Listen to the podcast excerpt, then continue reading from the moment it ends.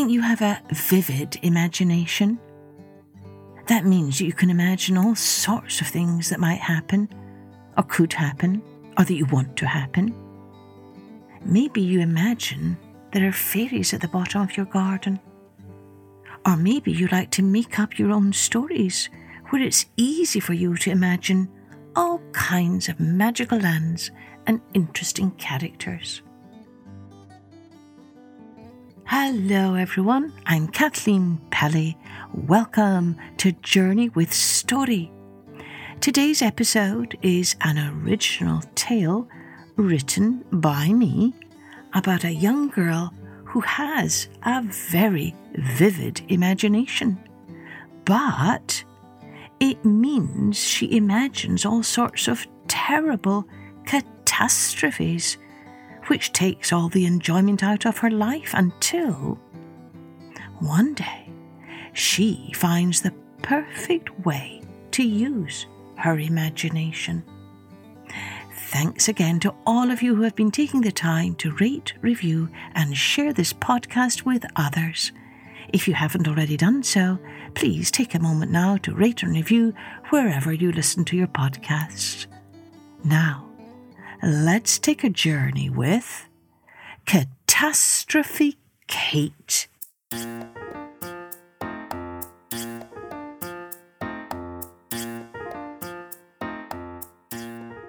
Cate O'Connor was a girl with a knack for imagining the most dreadful of catastrophes. When she heard a tiny tip tip tap on her window, she at once imagined it to be some scary dragon with its sharp scales scraping across the glass. In her mind, she could see its red eyes all a glitter and its fiery breath all a flash and a flame. When she discovered that it was nothing more than a little robin's beak peck, peck, pecking on the pane, she breathed a big sigh of relief. But it wasn't long before she began another bout of imagining. When she saw a strange squiggle of a shadow slither across the wall, she imagined it must be some enormous snake that had squirmed its way through the floorboards. In her mind, she could see it, curled and coiled around her middle hissing and twisting and squeezing as its forked tongue darted to and fro, and its angry eyes sizzled and sparked and scorched. When she discovered that it was nothing more than the shadow of her mother's flimsy scarf fluttering in the draught, she wiped her brow and gasped, Oh, thank goodness! But it wasn't long before she began yet another bout of imagining. This time, when she spied an odd set of footprints down her garden path, she at once imagined they must belong to some horrid three eyed, eight footed monster with horns and tails and tongues that had come to guzzle her flesh and grind her bones. When she discovered that they only belonged to the rowdy twins next door, who made them by dragging their dog up the path dressed in a monster moose costume, she shook her head and gulped, Oh, very scary! And of course it wasn't long before she began another bout of imagining. Catastrophe Cate! everyone called her and they watched in wonder as she collected a clutter of knickknacks and contraptions designed to cope with the worst catastrophe she could imagine. In her bedroom window loomed a large, scruffy scarecrow. He keeps away the robbers and stray Martians, she explained to her parents. In a corner by the front door stood a pogo stick that Cate used for jumping up high to see over dresses and doors. It helps me scout out any spiders or scorpions that may be scuttling there, she told her friends.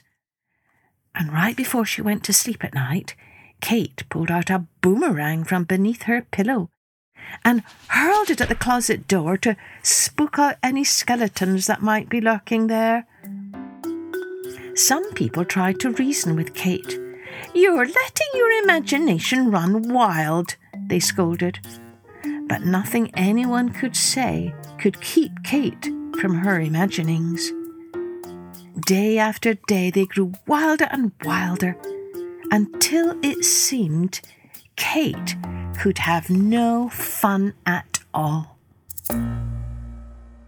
When her cousin Mattie invited her on a trip to the zoo, Cate agreed at first. what fun! she trilled. But then her imagination let loose. First, she imagined the tiger escaping from his cage. She even heard him roar. She saw him leap and pounce and swipe. She saw the glint in his eyes and the snap of his jaws. Next, she imagined the elephants breaking loose. Then the hippos charging, and the gorillas on the rampage. She saw crowds of people in a panic and a fluster. She turned white and wobbly. I- have changed my mind, she said. I don't want to go to the zoo today, thank you. And nothing Maddie said could cajole Cate into going.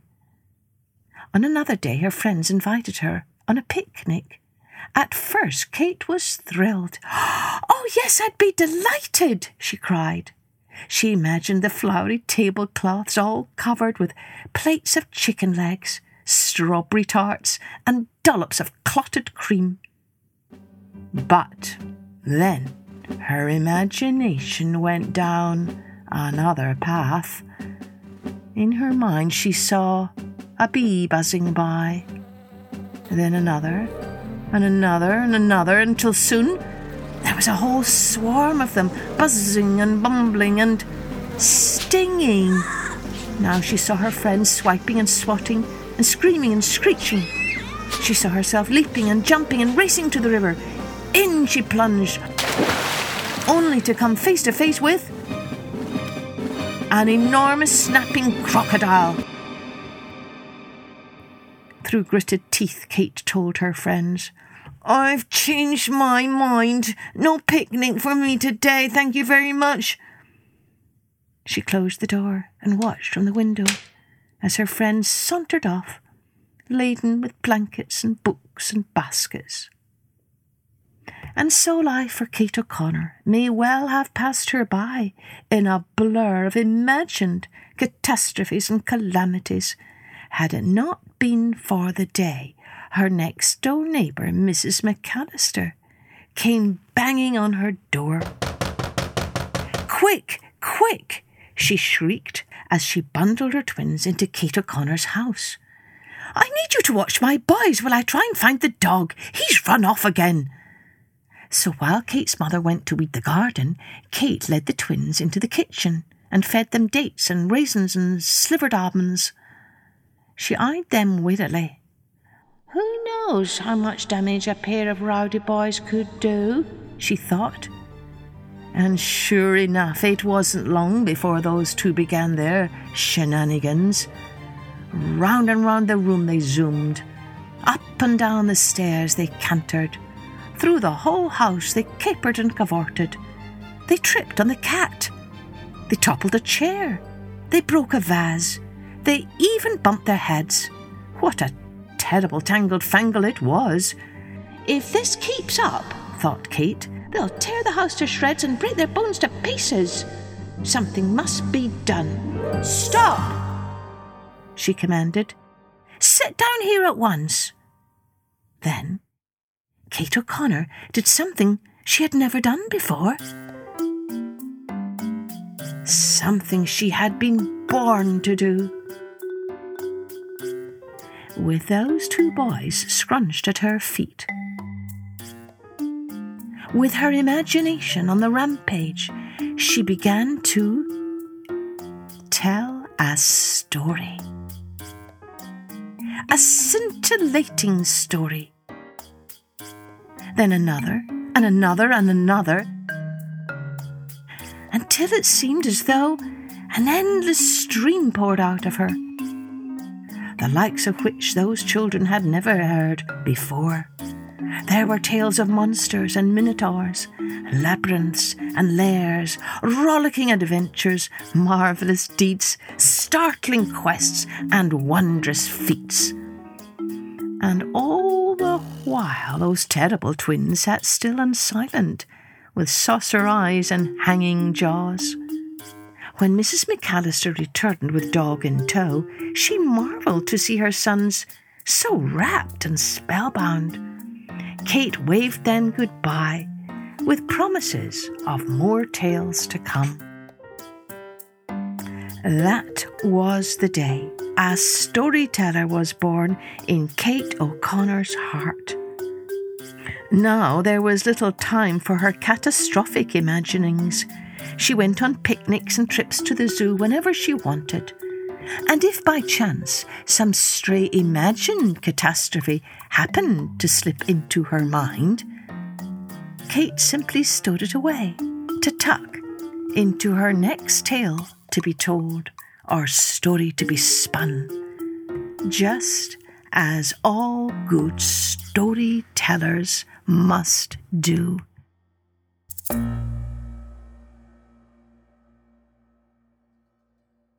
So, where do you think I got the idea for this story? Yes, I bet some of you said, maybe I got the idea from my own childhood, and you would be right. When I was a wee girl, I did have a habit for imagining all sorts of terrible scenarios, and now, years later, I simply tuck away all my imaginings into the next story I want to write. If this story painted any pictures in your imagination, do send us your drawings to www.journeywithstory.com. Click on the Contact Us and attach your picture to the form that you fill out. Cheerio then. Join me next time for Journey with Story.